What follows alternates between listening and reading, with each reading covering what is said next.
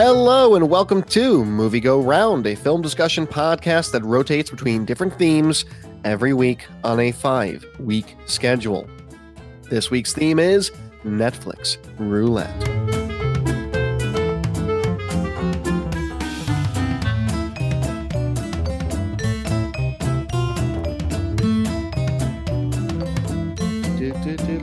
Hello, everybody. I'm Brett Stewart. Joining me on this fine evening, David Luzader. How are you? Uh, I'm doing well. At least I think I'm doing well. Uh, you see, I'm currently in a story that's being written by Nicole, but don't worry, Brett. At the same time, I am drawing a comic that's about you. Uh, so did, but you're also directing a movie about Nicole. So who created who in what scenario, and who's creating whose joy? And does anything really matter? Also, the peyote's wearing off, and that's a real problem. Oh boy, so many questions, so many questions. an hour and 33 minutes never really jam-packed quite as many questions as I have yeah. after watching this movie. Uh Nicole Davis, how are you? Um, good, good, could could be worse, which is pretty much what I have to say about this movie. And I love Yeah. the tepid response of how are you depending on the movie we watched. Yeah, I'm it telling really is. No ice in my scotch. I am not happy. I'm just, Well, I love the the listeners can't see this, but Nicole looks like a Russian grandmother tonight. Like she's got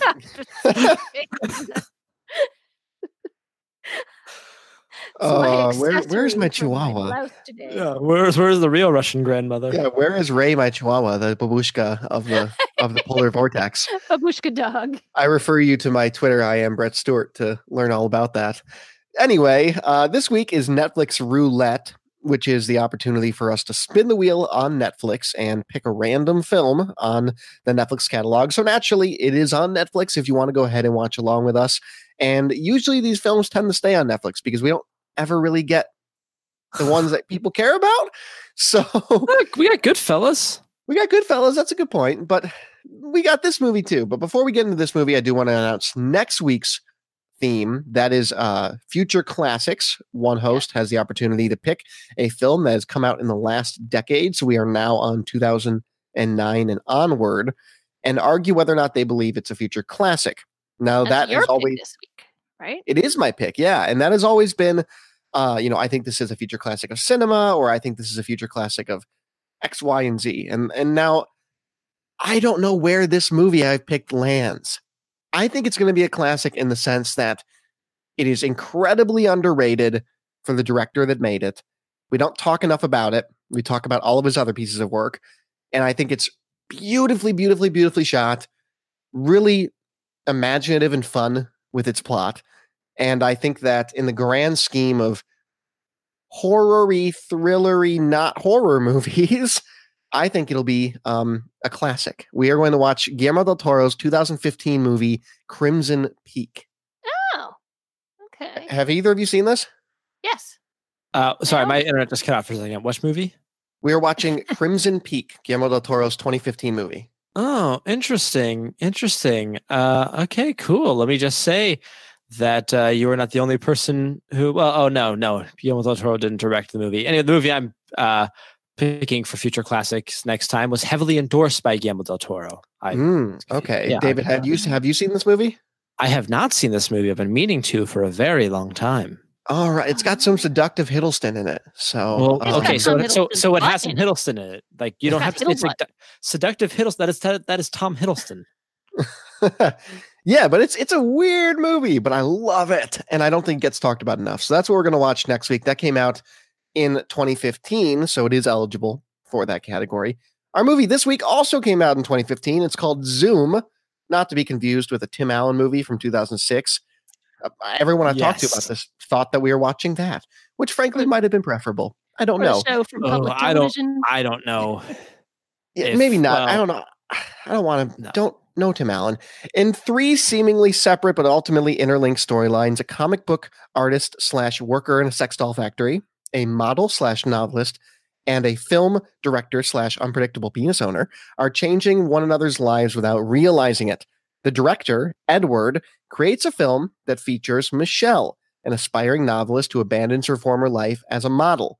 Michelle pens a novel that tells the tale of Emma, who works at a sex doll factory and draws a comic about her dream man, Edward, a cocky director. If that Uh. sounds confusing, that's because it kind of is. All we've three of these barely, we've barely told- begun.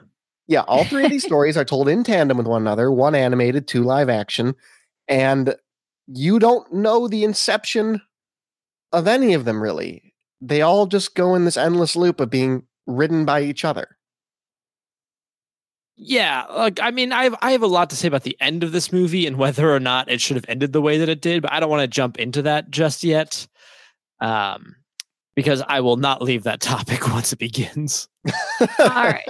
I I would like to posit a hypothesis Okay. that the originating point is Edward because he had to start making the movie at some point and he had to write the movie so he created Michelle who creates Emma and Emma writes a comic about him but is she necessarily his creator or is she just is he just her muse But uh, but Emma has power over him and his physical features, true and she is the first person that we ex- we encounter in the movie.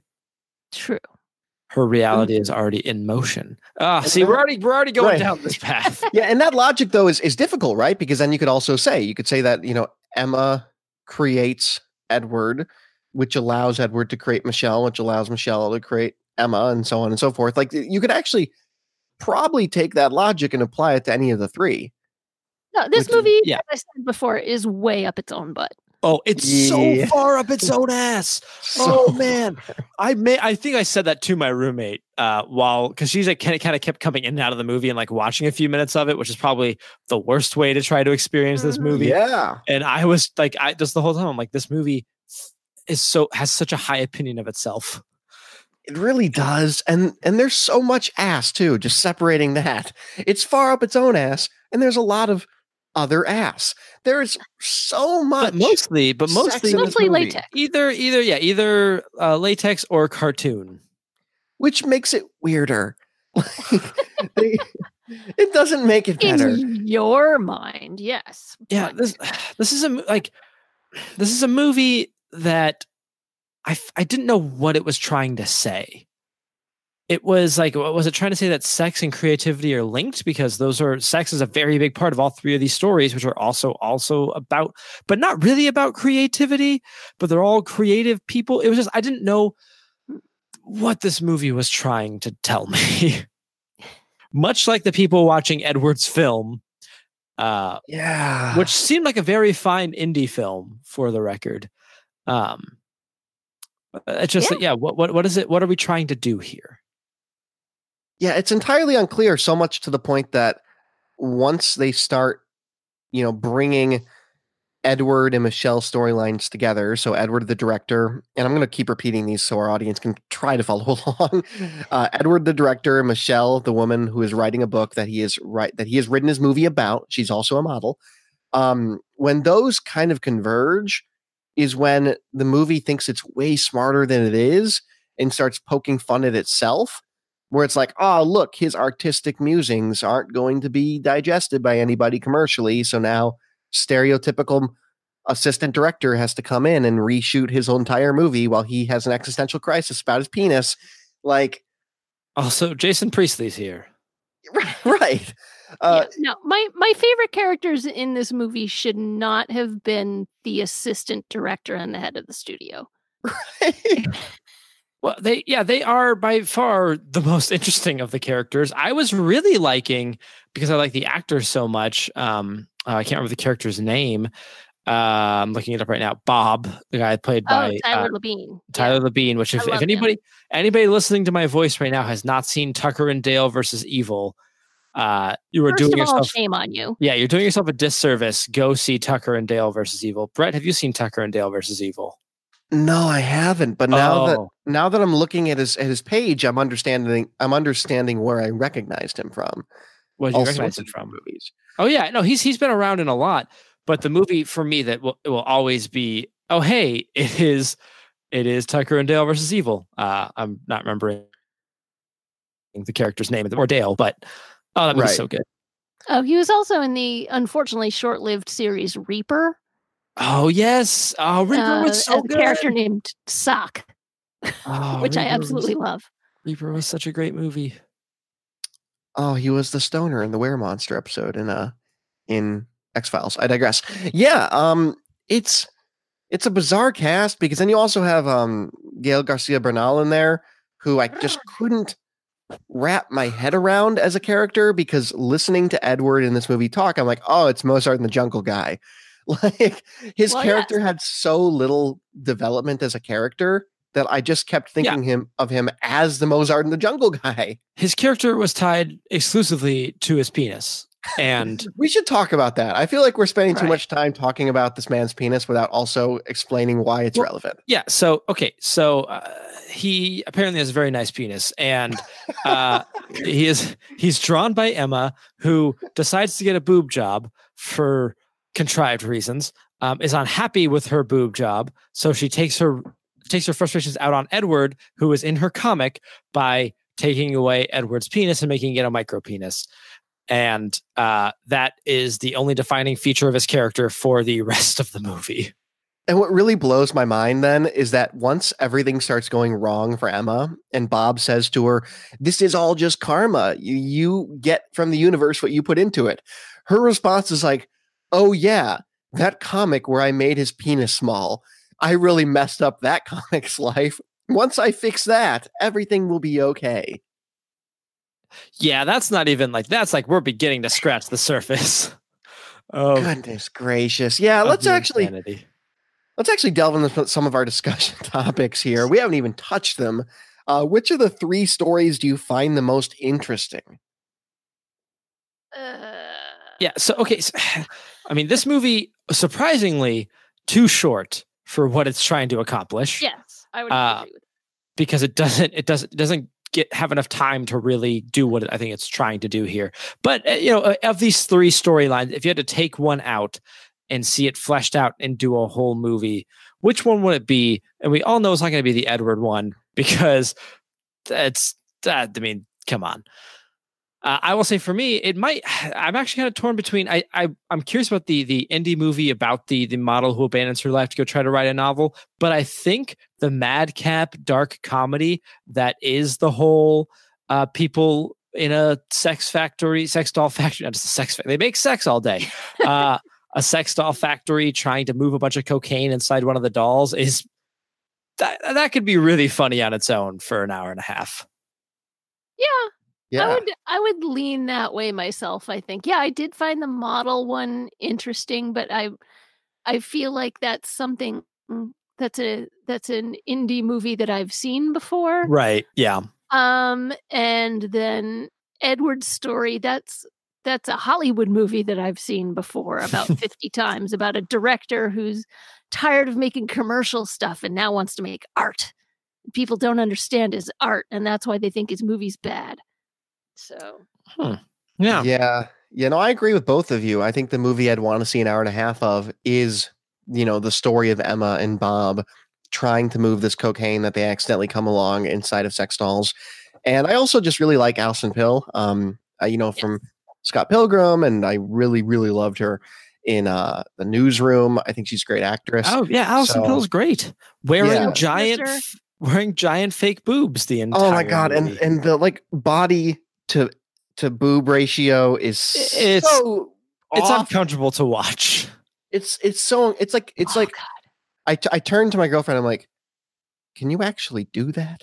Just because it's like so not proportional to the rest of her to an extreme degree. It is You- painful to watch. yes, you can, but it takes a long time and progressively larger, like inflatable things Oh to my God. make your skin stretch out enough. Yeah, you can't. You can't just do that. You can't over just pop you those want in there. chronic back Though- pain for the rest of your life. Though it's Canada, oh. who knows what goes on up there? Yeah, that's also Their another thing. Is that, is healthcare that is they, free. They Yeah. they probably just take whatever you give them. Yeah. right? There's a whole subplot of this movie about trying to you know smuggle drugs over the border of the Wait, okay, but yeah, but yeah. The thing is, when the guy comes comes in, and was like, "I oh crossed my the God, that guy. the mustache guy. Uh, Michael. yeah, I, I Michael wrote Eklund. down looks like Ethan Hawke covered in latex. Yes, I I had such a hard time being like that, not saying that that was Ethan Hawke. Uh, but when when discount Ethan Hawke walks in, it's like I just came in here from over the border. I was like, wait, where is this movie taking place? Yeah, right. Yeah, I It's- thought it was Southern California at first, but no, he means the Canadian border. Right. Right. Yeah, it, it's really peculiar. And to go briefly back to the most interesting storyline, I also think that the model storyline has potential. Particularly, I love when the assistant director takes over the movie for Edward to make it more digestible and more commercial. And he just starts adding, like, this is one of the few quirks of the movie that did work for me. When, uh, you know, the model's boyfriend comes and finds her because he's now written into the story to make the story more interesting. She's in Brazil writing her novel. And he sits down with her and says, You know, I'm here to bring you home. And then all of a sudden it turns into this completely idiotic 15 minutes of I'm bringing you home because there are tropical terrorists who are Tropical coming terrorists. to kill you. And then she somehow, like, there's this weird, like, product placement for Fiat. And then she takes her Fiat and then drives for a while until he comes down in a helicopter, more or less chloroforms her. I know chloroform doesn't actually do that, but whatever. Yeah, yeah, no, he chloroforms her. Yeah, and that and I don't want to get too close to the end of the movie, but that kind of worked for me because it was poking fun at the absurd the absurdity of like this the studio wants this to be a blockbuster, not There's- your artistic There's you know, also musings. yeah, there's also some pretty aggressive uh, product placement of Dannon yogurt. I don't know if anyone else caught that. what was that? Yeah, Dan. Well, Dannon helped make the film. Like their their logo came on at the beginning. So many, like so many companies gave this movie money. Like the opening credits were like, uh, "Hey, everybody made this movie happen." Apparently, they've all got stakes in it. Um, Yeah, and um, I'm just wondering, think from a marketing perspective, um, who had to sit down in that meeting and be like, well, we could buy some radio spots, or maybe shoot a commercial, or there's this movie called Zoom. Guys. Oh no no no no no! The way the way no the way this happens is the movies go to the studios and Yeah, say, "Here's our movie. Here's like we have you know, will you give us money and we'll have our character eat some yogurt, drive up in a Fiat, blah blah blah." Oh, the Fiat's my favorite too because she's searching for her keys at this bar, and then all of a sudden, her lesbian lover like opens up the drawer, and there's just like gleaming Fiat logo on the, uh, Yeah. Well, the they car keys, and and they call that one out too because they mention like, oh, f- you know, Fiat is paying for the reshoots or something. The the, the ways this movie is meta, like how do they? I feel like they think that justifies things, and it's it doesn't. Yeah, it doesn't. It doesn't justify how smart it thinks it is, right? Yeah. Uh, well, there's like like uh, like when the, there's that thing about where they're they're criticizing him, uh, uh, Edward, the the penis director. Uh, they're criticizing him for how like the, the the whole scene about her seeing her parents conceive her on the beach, and like what is that? You're so up your own ass about it, blah blah blah. But that's exactly what this movie is. And then like the thing at the end when the drawings are uh, are are smeared and they're having the discussion. I know. I think Nicole put this topic in our discussions. Uh, what is that? You call that an ending? Like it's trying to be clever, being like, "How confusing and weird was that?" Haha, right, guys? That doesn't make it better. No, it does not. Yeah, you're right because it does. You know, that's a quote from the movie. You know, you call that an ending because when Edward shows the studio head his first draft of this incredibly artsy movie, that's then when it gets into the hands of this assistant director that goes and actions it up. And this movie in itself has, we're, you know, other discussion topics before we hit the ending. Yeah. Uh, I'm not gonna not gonna let this deride, deride too quickly. Um, let's talk about the lunatic comic artist that inks each panel as they pencil it. And the insane novelist who's writing a novel in present tense. Yeah, this is someone who hasn't done either of those things, right? Like, and No. didn't talk to anybody who did either of those things. In pencil, in a relatively small notebook. She'd have to have like Yes. How long is her write a book? It must be like seven pages typed. Like, yeah. Well, yeah, and like and the inking too, like the all like with how quickly they're inking and col- she's inking and coloring the comic. That takes so. There's a guy that I follow on uh on Facebook, Instagram, and stuff who posts his like he calls it his daily grind, and it's just you know it's how much he, it how long it takes him to draw one panel of a comic, and he has to draw it and erase and redraw and fix the details and get the portions just right. But apparently, Alison Pill in this movie is an amazing, prolific comic artist who could make decent money being a comic book artist with how fast she works. And can we also talk about the the model that is the aspiring novelist? She there's this in, arguably one of the most pretentious scenes in the movie, and it's even more pretentious because it's trying to be pretentious, which somehow made it even more pretentious. Um, when the model is at the aquarium, um, just doing as you do at an aquarium, thinking about life in front of the jellyfish tank, and meets a um, a publisher who she then has a jaunt through the aquarium, only speaking really in metaphors, and it made me want to punch my TV. Oh, I zoned out so hard at that oh, part. and it's so long. It's like five minutes, and it drones, and it goes nowhere. The only purpose of it is to show that somebody cares about what she's doing so she can blow up at her boyfriend, who, albeit, is a complete jerk. It's yeah, Jason Priestley. We know. Yeah, he's a oh oh. I hate him so much. I mean, you're supposed to hate him.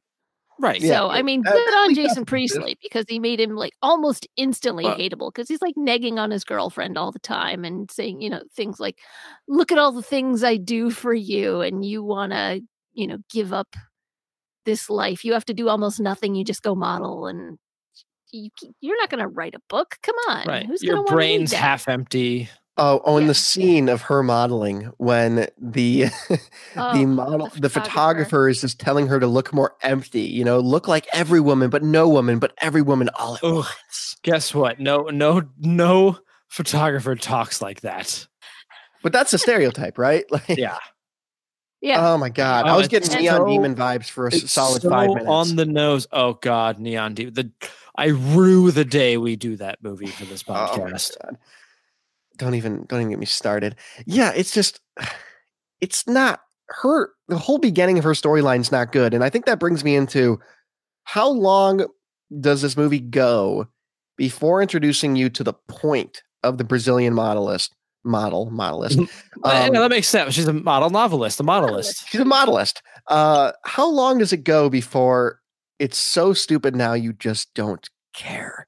Because it introduces fairly quickly that Emma is drawing Edward, but it doesn't introduce for quite some time Michelle's hand in this as both Edward's subject of his film and the creator of Emma. And I think that is a disservice to her plot because it just makes her plot feel like this awkward side gig that's happening while the other two are in tandem to one another. And I just didn't understand it for like half the movie. Oh no, I just assumed that she was she was the third creative leg of this step stool of a movie. You know, she, Right. so she was the the the third angle of this. I just couldn't. It took me it took me a little bit to try to figure out how she was going to fit in.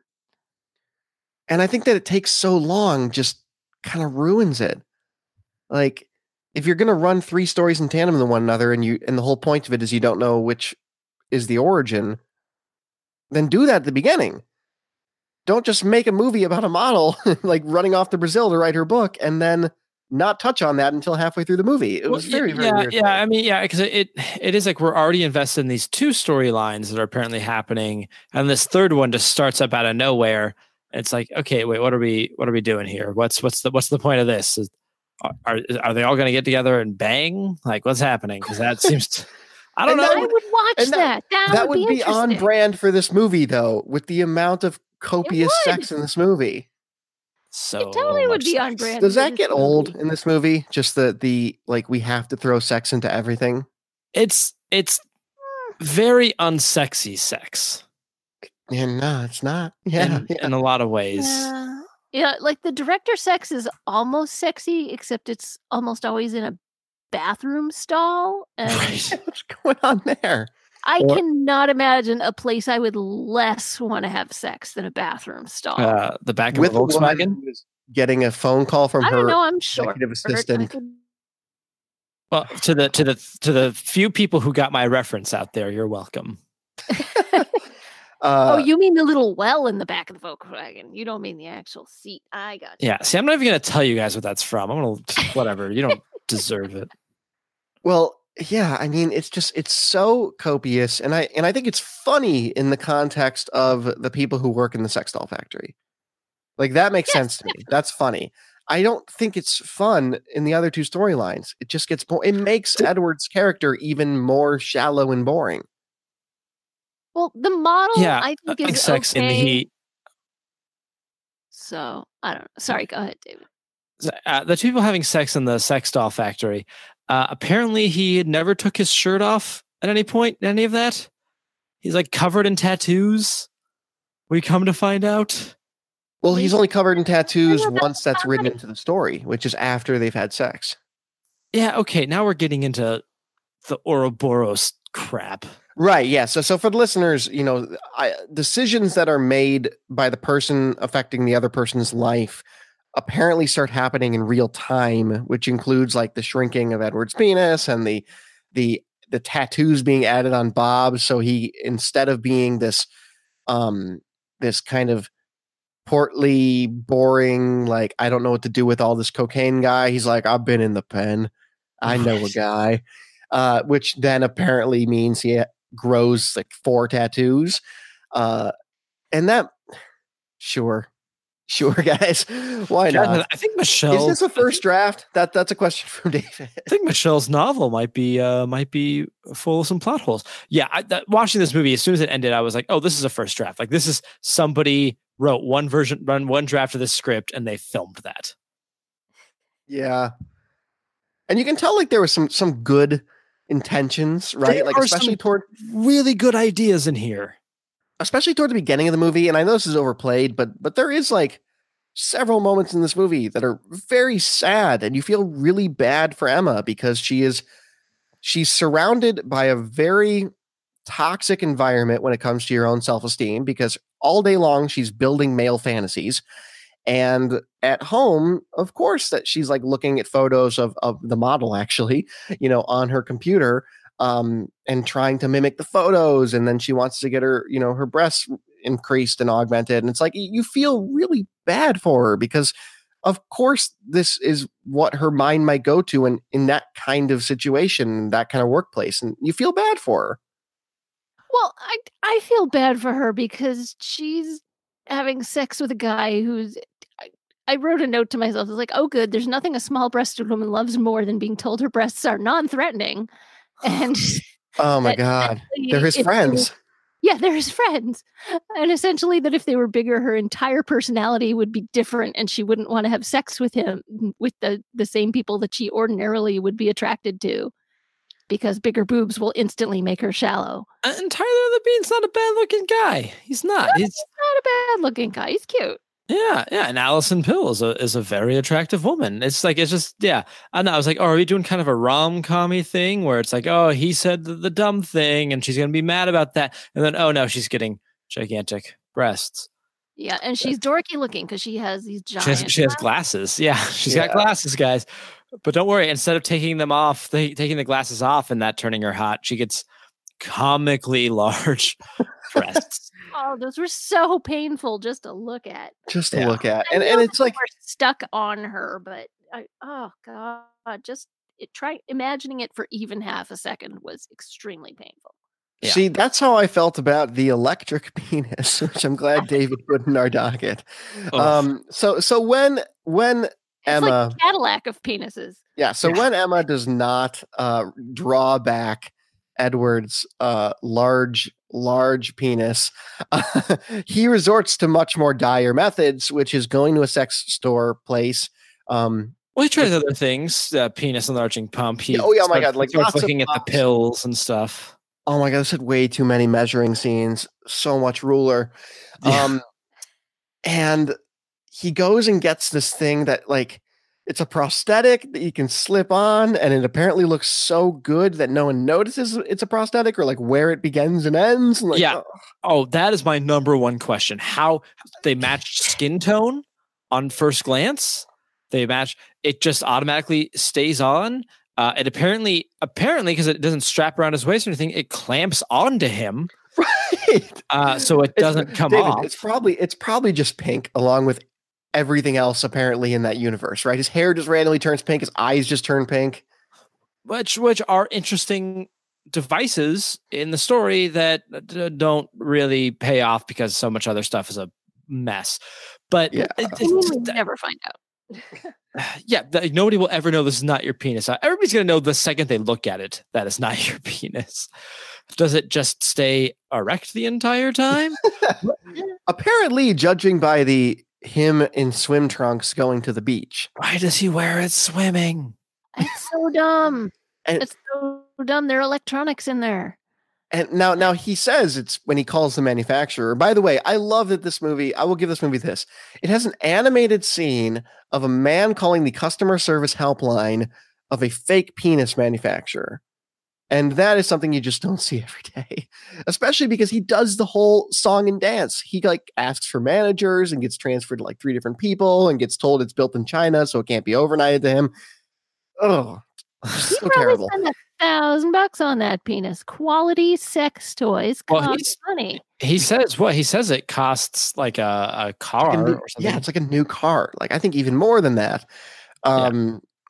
So he jumps in the in the ocean and then calls the manufacturer and turns out it's waterproof, but only in fresh water. Which also doesn't make sense. No. No, the shower. I think. Oh yeah, well yeah, yeah. I don't know. It just, it just having a character whose entire identity is around their penis is so boring. The entire movie, I was the the the Ryan Reynolds in in like whatever whatever Oh, like the- medical show he was in, the but why gif. But just like, Well, it's like- why? are you trying to make a commentary on the male ego? But not really. Like I, I, I don't know what they were trying to accomplish with this aside from somebody who was like, "What if his penis, guys, guys, guys, guys? I just did so much cocaine. Listen to me, listen to me. What if, what if she drew his penis away? Oh my god, that is so good. That is so good. Let's go to a strip club. Like that's what happened uh, when they were discussing writing that scene. What happened And in your let's- life if your penis was suddenly two inches long? Right, right. what if- Oh man, this whatever they wrote down in that instant while they were blazed on cocaine uh, was was what they wrote into that movie. And speaking of cocaine, there is this subplot of, uh, you know, cocaine accidentally gets mailed to Emma as part of uh, Michelle, who is creating Emma. She's trying to figure out a way to have Emma make lots of money, and it's too contrived to have her win the lottery. So let's have her accidentally get mailed cocaine that's meant for her drug dealer neighbor, and she gets it. And her and Bob try to move it. Yeah, she they try to move it, and uh, it brings us to a very uncomfortable scene with Oh, the God. man who bought the sex doll that they stuffed with cocaine.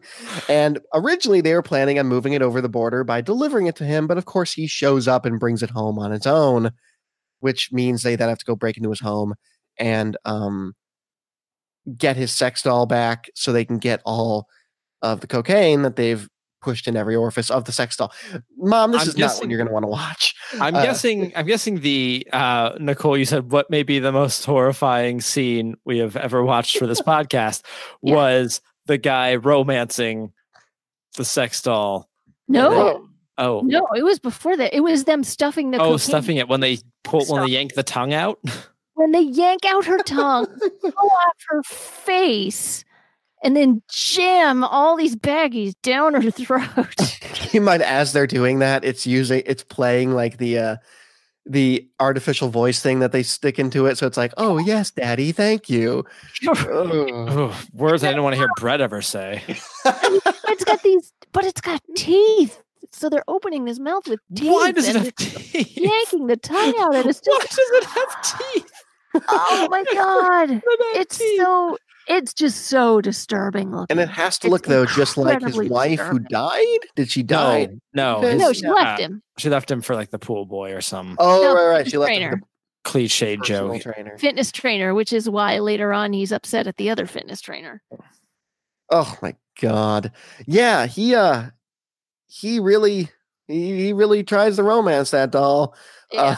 Uh, but what, what the weirdest thing about it to me is that he's he's like bantering with the doll with things that he knows his No, now ex-wife apparently would yell at him for. that was that was legit my favorite part of the movie. is when he's having this full blown conversation about champagne and whether or not he chilled it with like this man is so insane and depressed about his ex-wife leaving him that it's like he needs to recreate his own being miserable. How does yeah, he not even see the imagining her cocaine? being mean to him. Yeah, how does he not see that? Well, because he hasn't. No, but it's in her things- mouth, and you can see it sticking out when he's trying to kiss her.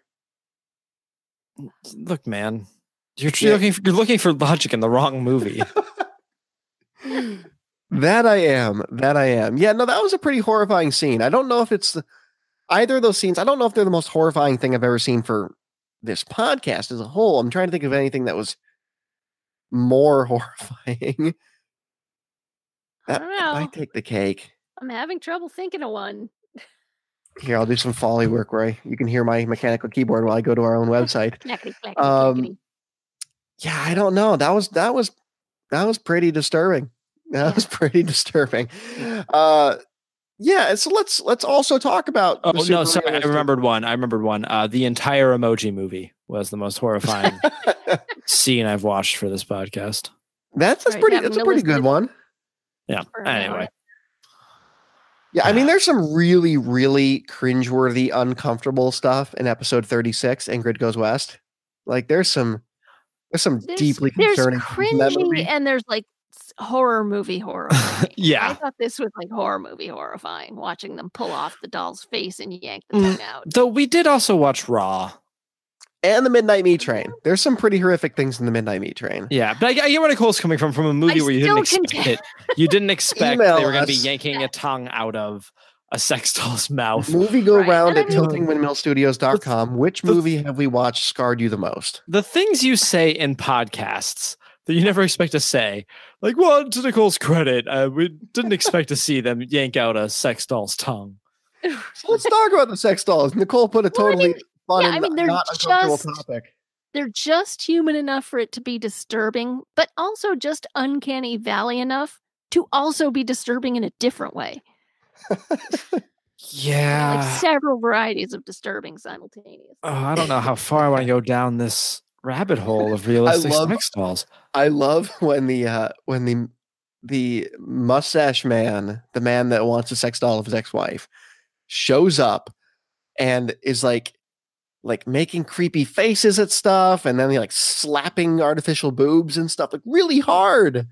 Um just to make sure it can withstand the kind of abuse he's gonna put on it. Look, Well, There's a lot to unpack there. Well, we I- don't know why he's doing that exactly, but yeah. we can only sur- we can only uh, make we can only make our guesses. Yeah. But yeah, the dolls are creepy. Uh, I'm in I- on that. I think I, think I agree. Very disturbing. I agree. And you know, this uh, doesn't have a whole lot to do exactly with this movie, but I'm still going to say it here. Um, I think Lars and the Real Girl is overrated. There, I said it. Oh, That's I right. got to take away your your indie film card. No. It- Hmm. We're not going to get into that movie here, but I did not enjoy it. Oh, What it I what it thought it reminded was fine. Anyway, So I'm I'm thinking of the movie here, which is why you're going to hear my foley work here again on the clicky clacky mechanical keyboard. Um, but Elijah Wood was in 2012. He was in a remake of Maniac, um, or maybe uh, no, it was the first Maniac. Yeah. And that movie messed me up. I never, ever, ever want to see Frodo um, abusing mannequins in the ways he does in that movie. That movie is horrific. And I kind of got vibes from the sex dolls in this movie that were similar to his mannequins in that movie. If you've never seen that movie, I, I honestly don't know if I can recommend it. It's have either of you? I have not. I have not seen This this. is the first I've heard of it. Yeah, so Elijah Wood goes around scalping women and then putting their heads and hair on top of mannequins from shops and making love to them. Okay, yeah, makes sense. Yeah, you're not going to watch Lord of the Rings the same ever again. Okay. it, it haunts my my waking hours. I love Um, I, Elijah Wood and Daniel Daniel Radcliffe. I'm going off the reservation for a second. Have turned into the guys who take the weirdest roles. They take such weird, bizarre roles, but seem like the greatest guys. Like I would want to hang out with them so bad. Well, Uh, they want to get away from being adorable. Right. think, Yes. both of them. Well, I think they have in, in a few ways. I I would love to watch 2013's Horns on this show because I have so many thoughts about that movie. Oh, I liked that movie. Daniel Rad, yeah, it's not a bad movie where Daniel Radcliffe like strange. turns into a demon type Satan thing. Um, yeah, but back on Zoom. Do The we, do we have movie- to? let's yeah, let's as we start to wrap up a little bit, let's talk Ugh. about the ending of this movie. Ugh. Uh, David, why don't you kick us off? Okay, so the movie begins to collapse upon itself. All of the Literally and figuratively. yeah, all of the layers start to interact. Uh, d- d- Edward realizes that he's being drawn by Emma, so he starts calling out to her and starts telling her like, "Oh no, you're Michelle's creation, and I created Michelle." Who created you? Who then created me? Uh, and so everybody becomes aware of one another, and uh, like Emma can. It just, oh, just the for no reason everything starts collapsing upon itself and and everybody is uh, Michelle has to save the book because it's falling out of a helicopter. Just I don't what is what why? What happened at the end? Why did it get so meta? For what purpose? For no purpose I say. For none. Because keep in mind, it then ends on her on Michelle jumping out of the helicopter, careening through air to pick up her book journal thing, and then writing the words "wake up" in it while flying through the air.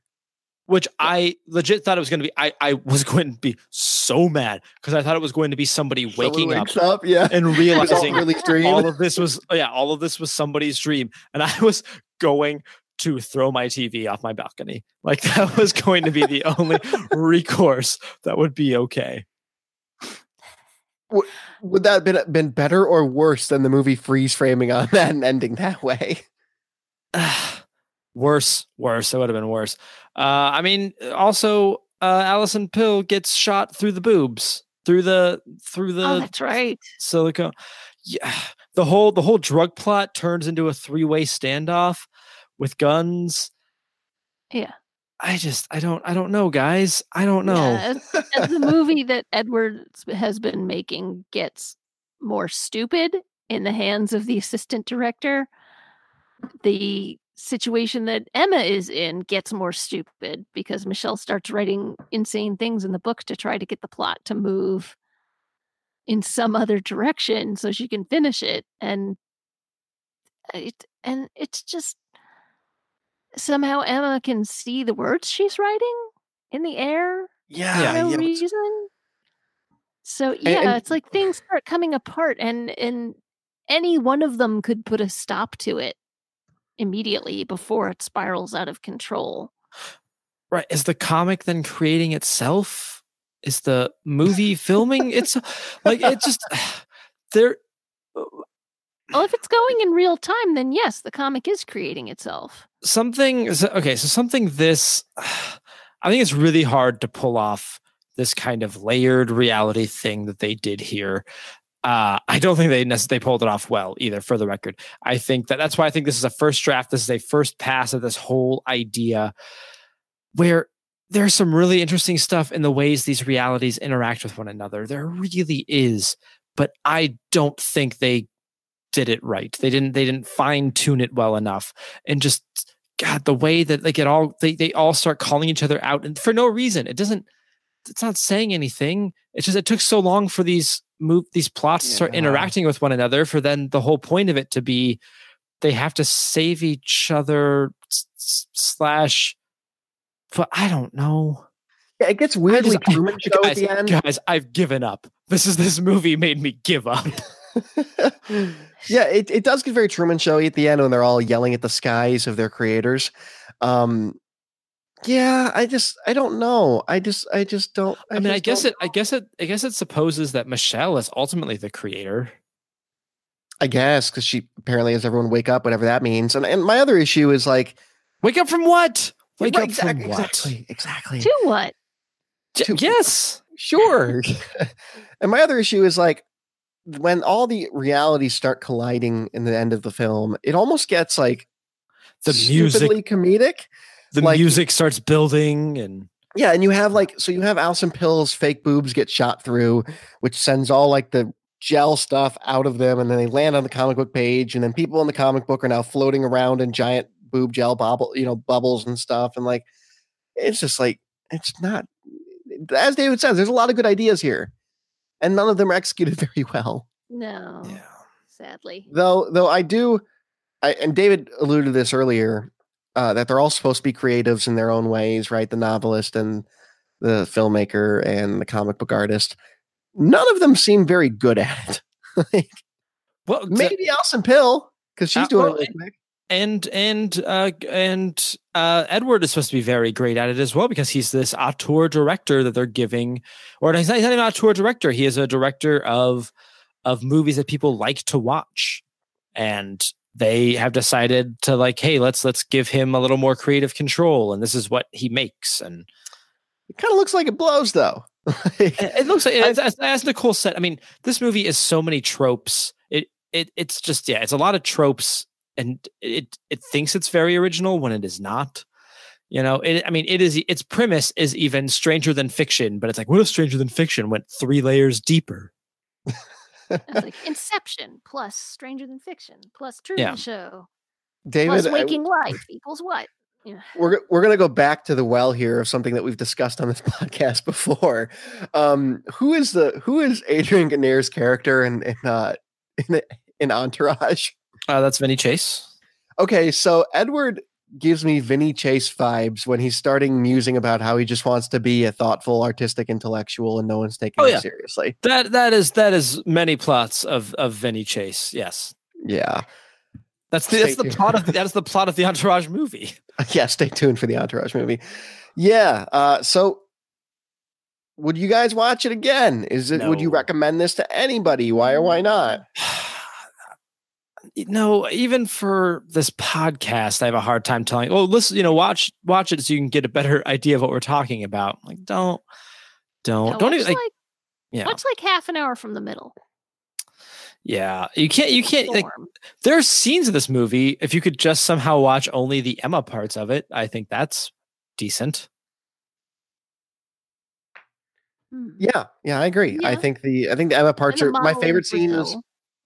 Yeah, yeah. My favorite scene is when they do go and attempt to steal back the the there's sex a, doll. It's creepy, great- but it's funny. there's a great dark comedy in there somewhere that I really would have liked to see more of. Yeah, this this could have just been the zany hijinks of the people who work at the sex doll factory. Like you could just cut out all of the underlying realities of the two other storylines. Yeah. Yeah. It's bad. it's bad, guys. It's no bueno. I think we've run out of steam here. I think we've Yeah. run out of steam. I think it's no bueno.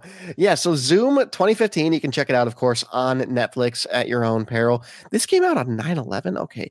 Um, Wait, what did? this movie. No, it came out in 2015. No, I mean like on September 11th, it came out. What are you talking about? Zoom? Still, still needs to happen on that day. You can't avoid doing everything. No, I understand that. Oh, okay. September 11th. 20, okay. I was like, I thought you meant like the September 11th. I'm like, I mean, that, okay, dude, that had been like a number of years. And it was in Canada. No. It came out that day in Canada. That well, is Toronto, just Toronto, which is yeah, a, which is a true. godless land. I don't mean that Torontonians. Yeah. Email us, Torontians? movie go round at Uh, tiltingwindmillstudios.com. Davluz's on Twitter, D A V L U Z. uh, yeah, I, I mean, I, I guess I could recommend this movie if you're a diehard Alison Pill fan. Yeah, if you're a completionist, I must Yeah. watch all of her movies. You're Yeah, if in you- for some real stinkers if that's the case. if you want to see rotoscoped Gael García Bernal, Arrgh. Here you go. Oh my god! Yeah, if you just want a worse version of his character in Mozart and the Jungle, and also like that's another thing with the Mozart and the Jungle tie-in. It's the same character. That one's also completely devoid of meaning and just has sex all the time. Well, if you want that, if you want something meaningful that has sex all the time, go go back and watch Y Tu Mamá También, which Gael García Bernal was in. Yeah. Directed by Alfonso Cuarón. Oh, there you go. Well, Hey. you can watch this if you want, but I think that next week's movie, which I am going to argue is a future classic in some capacity, Crimson Peak, came out in 2015, same year. You could have gone to either one of these. Hopefully, you went to Crimson Peak, in my opinion. And uh, it is a Guillermo del Toro movie, so it'll be our Well, second. based on based Toro on how movie. that movie did, I don't think people went to either of these. Yeah, that I have so much to talk about that next week. Why, people? Why? Uh, so much to talk about. Uh, but we'll we'll we will do that next week. David, where can people find you online? People can find me around the internet under the username Davluz. That is D A V L U Z. So Twitter and Instagram, you can find me there. I'm also on the Brokebot Mountain podcast. Very good. And what about you, Nicole? Uh, you find me trying to sleep with like 50 snowplows scraping and beeping outside. Um, but other Yeah. than that, you can find me on the on the internets, uh, on our Facebook page, facebook.com slash movie go round podcast. You can find me on Letterboxd, Nicole underscore Davis. And you can find me occasionally on Twitter under at your word whiz Y O U R W O R D W H I Z. Very good. You can find me on Twitter at I am Brett Stewart, Brett with two T's and Stewart S T E W A R T. Ain't got no time for those people who spell it with a U. You can also find the show on Twitter at Movie Go Round Pod. Be sure to follow that and the Facebook, particularly around the time this episode comes out, because if I'm not mistaken, that'll be around the time that we have another You Did This to Us vote, just in the ballpark of that. So you want to be on those pages so you can go ahead and vote. And that way we can watch. Um, I think we've said we we don't want to watch high fidelity, right? We don't want to watch. Oh, don't never. vote for that. Don't vote for any.